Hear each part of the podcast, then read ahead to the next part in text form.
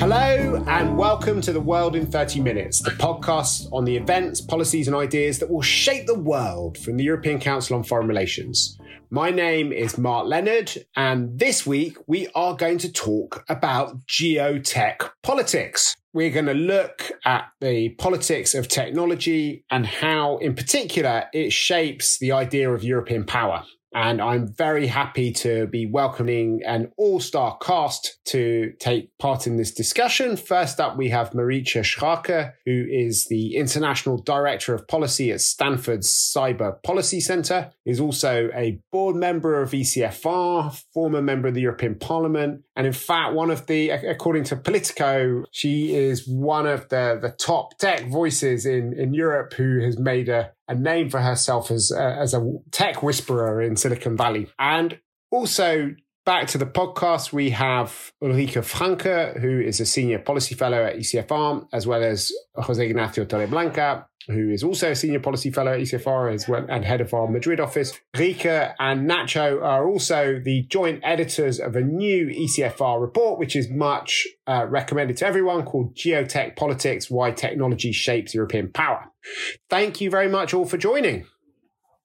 Thanks Thank you for having us let's start with the with the big picture. Uh, Marietje, you're um, sitting on the fault line of all of these big debates. You've been looking at it as a politician for many years and as a regulator, but you're now um, spending a lot of time in Silicon Valley and seeing. I think that gives you a ringside seat at the competition between uh, these two technological hyperpowers, the US and China. How is that competition developing? Has something changed since the Biden administration took office?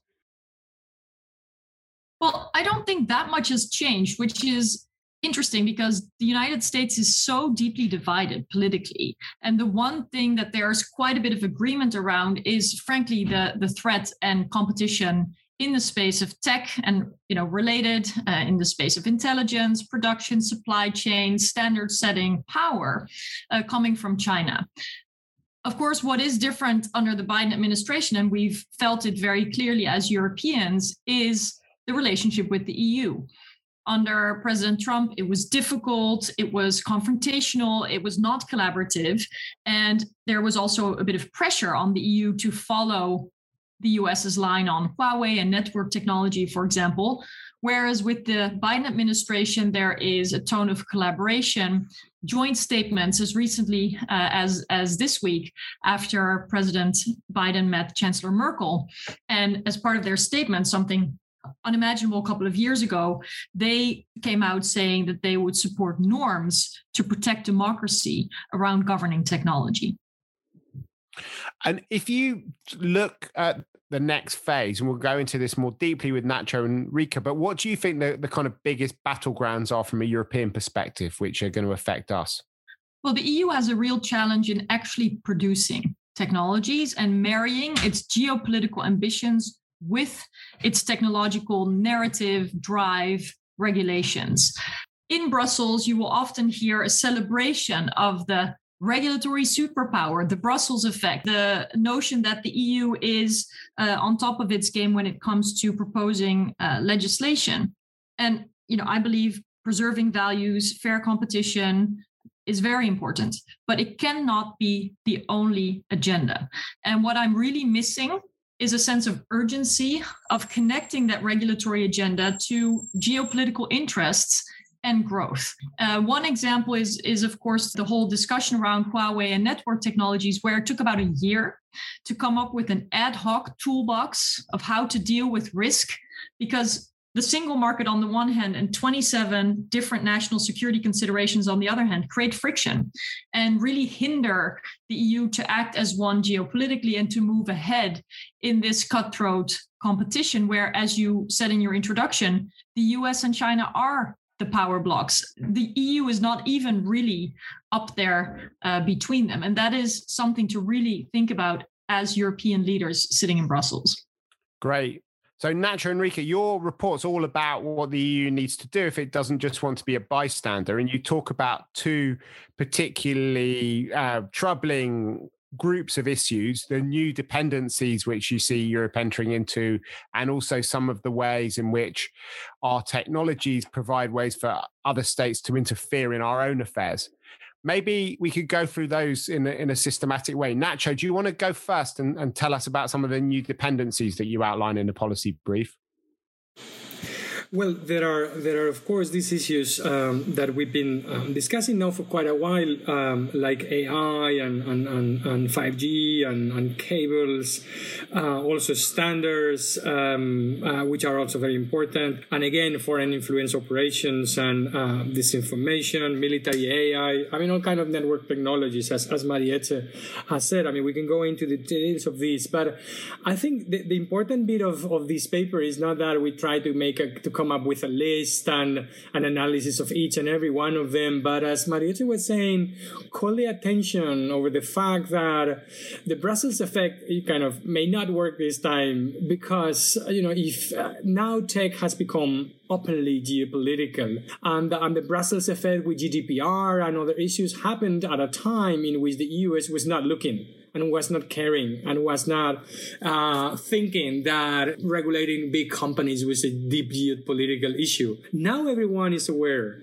about you know the impact of technology. And as when we enter into a kind of cold war in technology at least we all know that these things matter. I mean in a sense we've we've blown it up ourselves by talking so much about a superpower you know regulatory superpower that others have said hey look you know you, what, what are these guys doing? I'm not gonna let them uh, become a super uh, regulatory superpower i want to do my stuff and i want to take my choices and, and my decisions on, on on these issues and the eu may take now like two three years to finalize, uh, Marietje knows this well because she's been at the European Parliament. You know, how many things are open at this time at the European Parliament? How long will they take? And to which extent are they incorporating this sense of urgency on these issues? You know, the US is not going to wait for Europe to produce legislation to regulate US companies and US critical technologies in order to sustain this competition with China. They're going to act and they're going to either clash with us or circumvent us or leave us behind, right?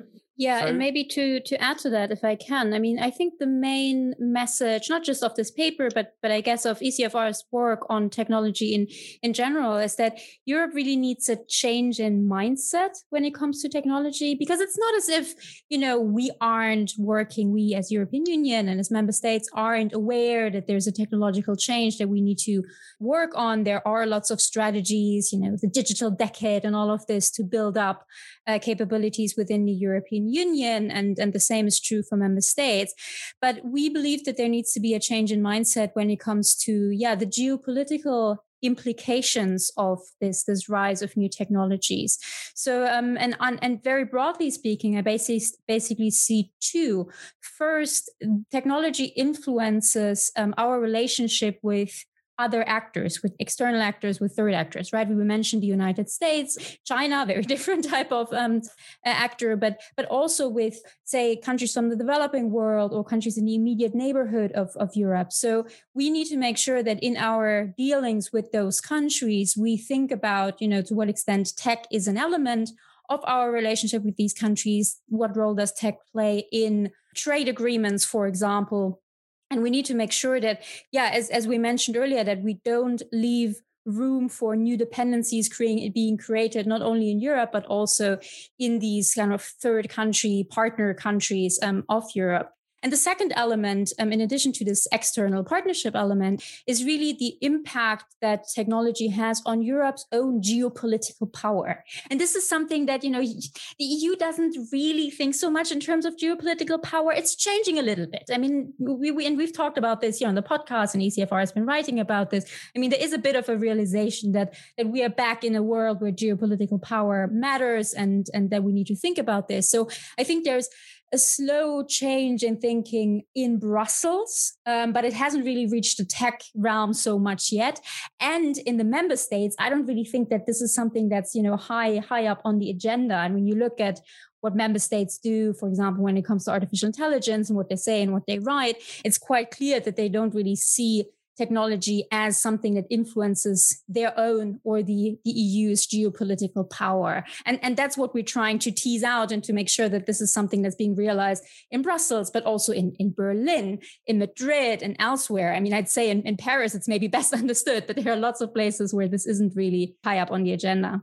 So, Marietje, um, Nacho started off talking about this whole like question of the Brussels effect and regulatory superpower. You've had a lot of direct impact of discussions around regulations as a European parliamentarian. You're now in Silicon Valley a lot of the time, which is increasingly having to face up to the fact that this unregulated space is going to have to deal with a lot of rules in the future.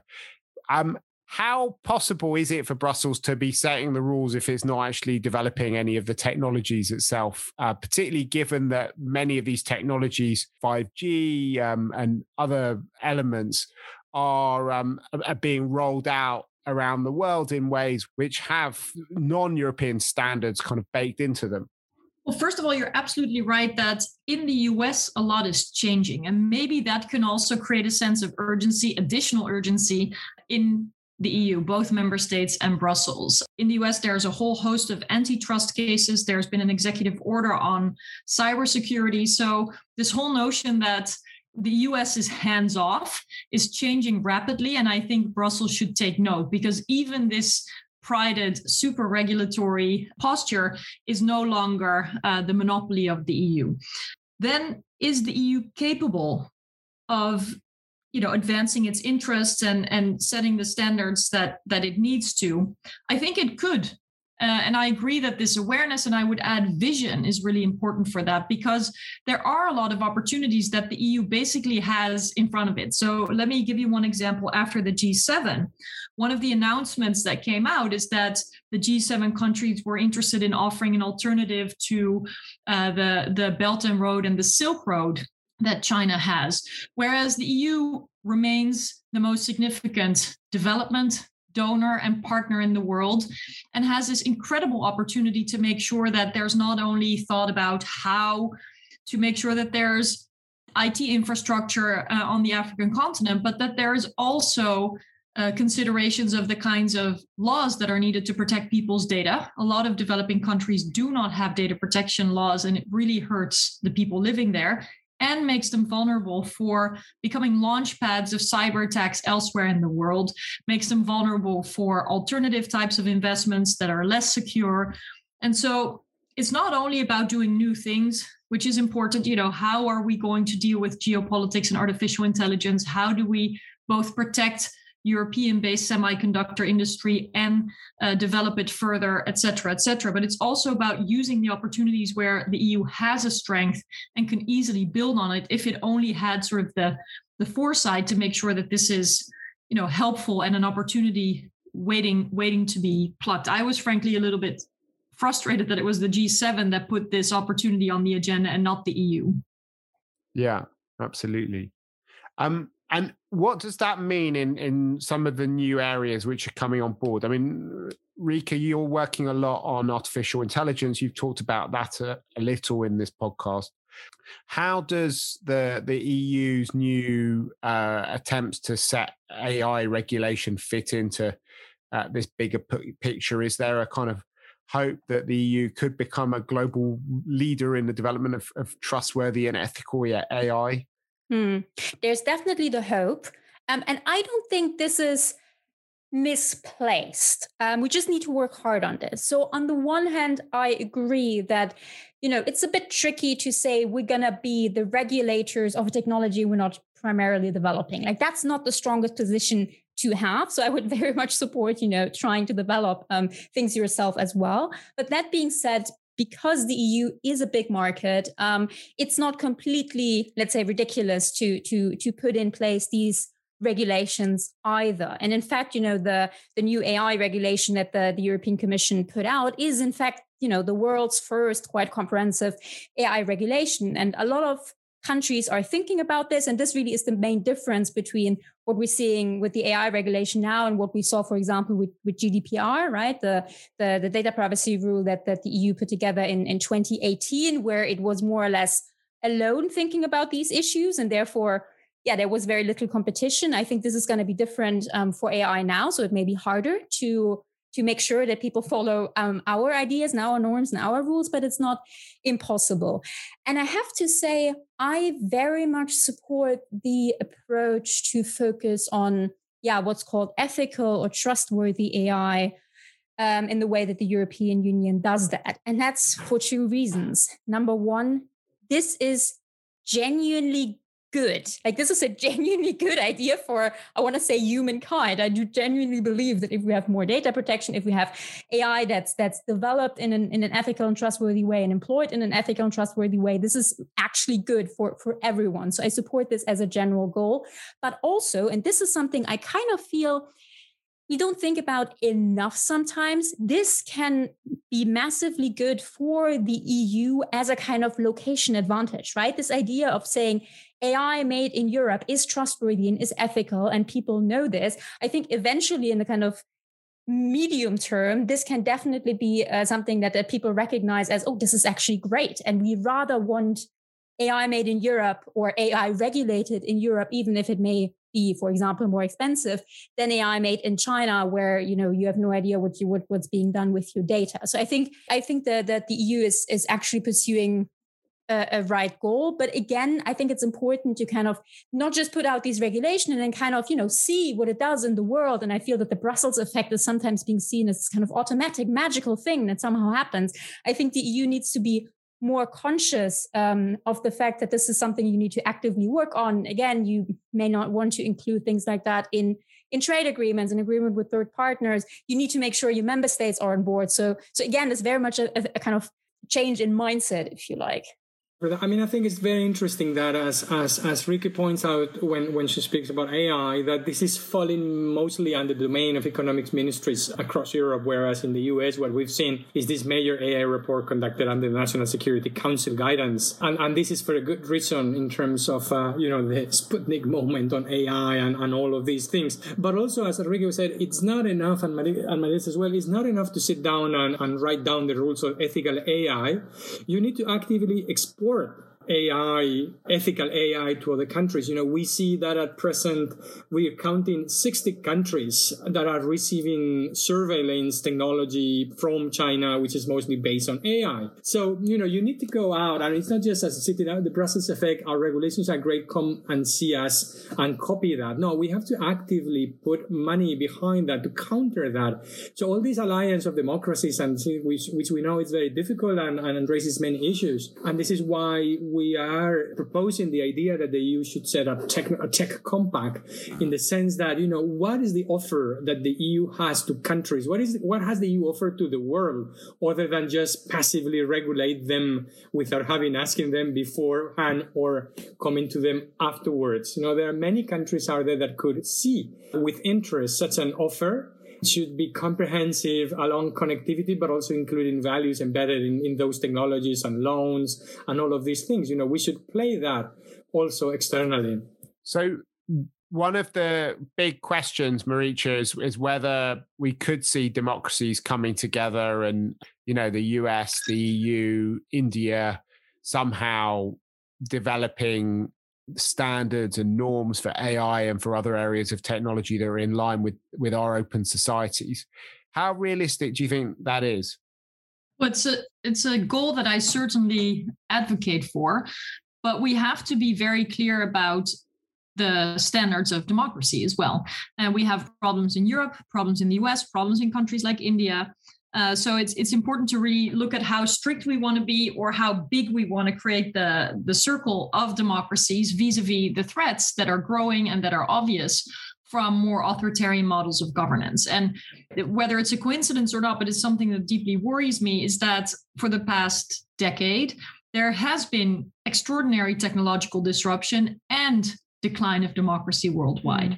And that relationship really needs to be explored further because I worry not only about the rise of authoritarianism, whether online or offline, But I also really worry about the erosion of agency on the part of democratic governments vis a vis large tech corporations.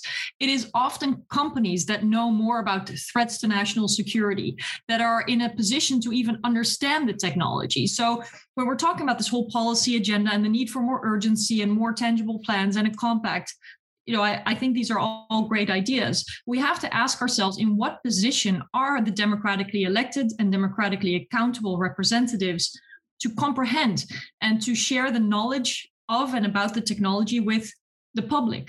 How do we preserve public values in our democracies? And I think if those questions aren't answered, it will be really hard to lead.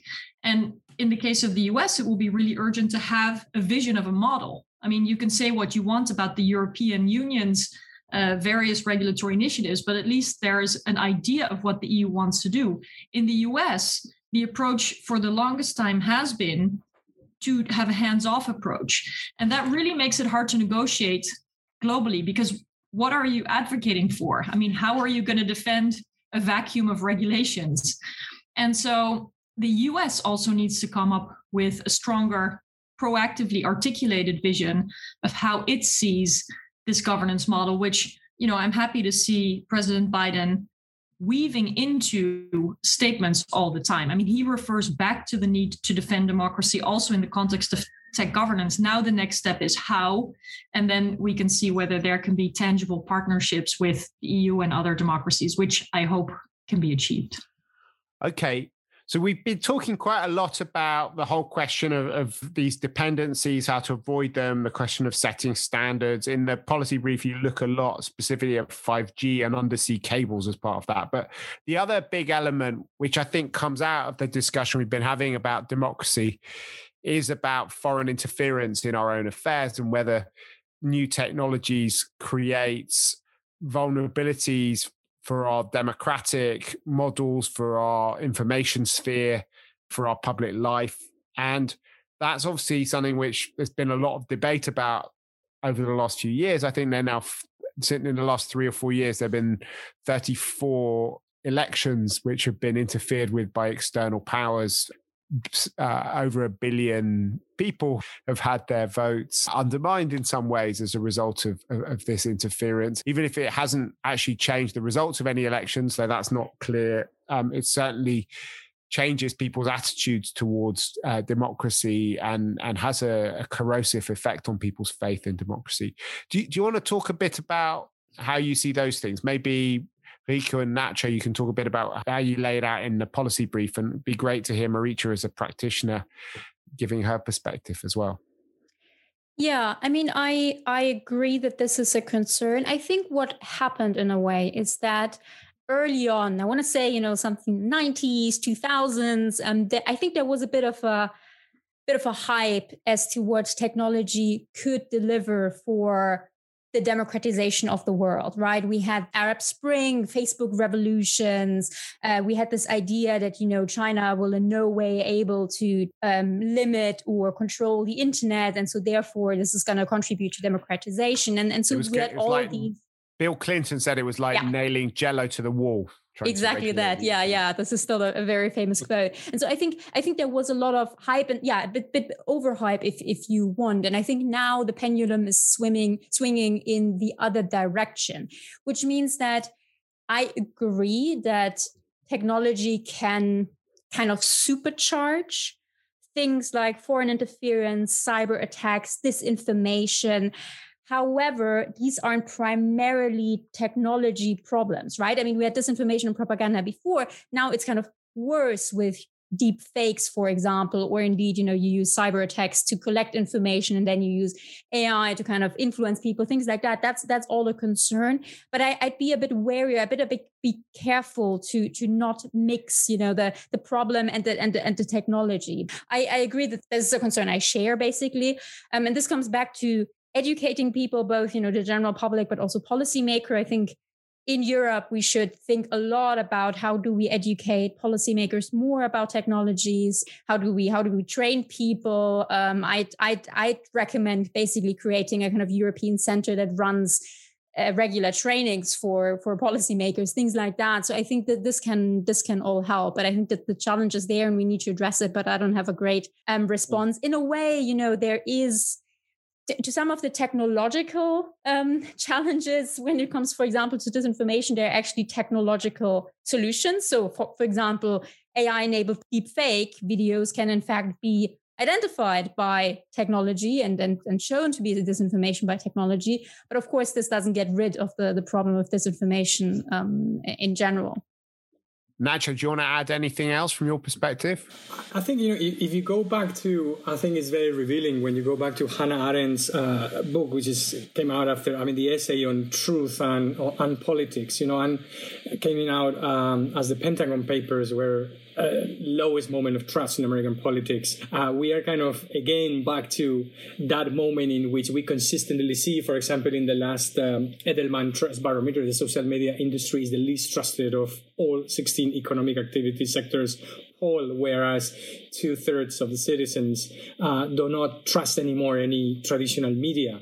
So, you know, it, it is fundamental that democracy uh, cannot work without trust, without truth, and without a healthy public space. And this is being known for quite a while, uh, but the way foreign actors have understood this in a much deeper way that we've done, they've done it earlier and better, and we are late again, you know, on, on this issue. To be able to destroy public trust on experts and, and, and institutions and, and so on. So I think the EU has been so far good at denouncing foreign influence and all these campaigns, but I think it has been very weak at putting the tools to help others and to help democracies do this as well. It is, all, it is of course very complicated because you touch on, on, on, on freedom issues at home, constitutional issues, which are very sensitive. Um, but I think we know now that uh, the public space is absolutely essential for, for democracy. And as Marietje said, there is no coincidence that we are on a 15 year consecutive decline of both the quantity and quality democracies coinciding with the destruction of the public space by, by all these technologies. So, Marietje, you obviously had to deal with a lot of these issues firsthand as one of the, the most techno savvy legislators in Europe beforehand. But since then, you've been thinking big thoughts about, about the future of democracy and how technology impacts on that. How do you see these issues developing from a European perspective? I worry a great deal because it's essentially easy, and I don't want to, uh, you know, make anything small because it's a big problem, but it's easy to conclude that foreign interference in elections are a problem. What is much harder to even grasp is how the business models of data harvesting, data selling and buying, manipulating, uh, disinformation, but also nudging and profiling people and matching people with each other in groups has an effect on the public debate and the political process sure, we can say, and we do need stronger laws about political advertisements, stronger laws about the financing of political parties to avoid undue interference. But is a series of ads produced by an NGO about the risks of immigration uh, a series of political ads, or is it simply uh, a legitimate set of messages that are sponsored? These types of dynamics that have been facilitated. And in that sense, I do believe we have a very new reality.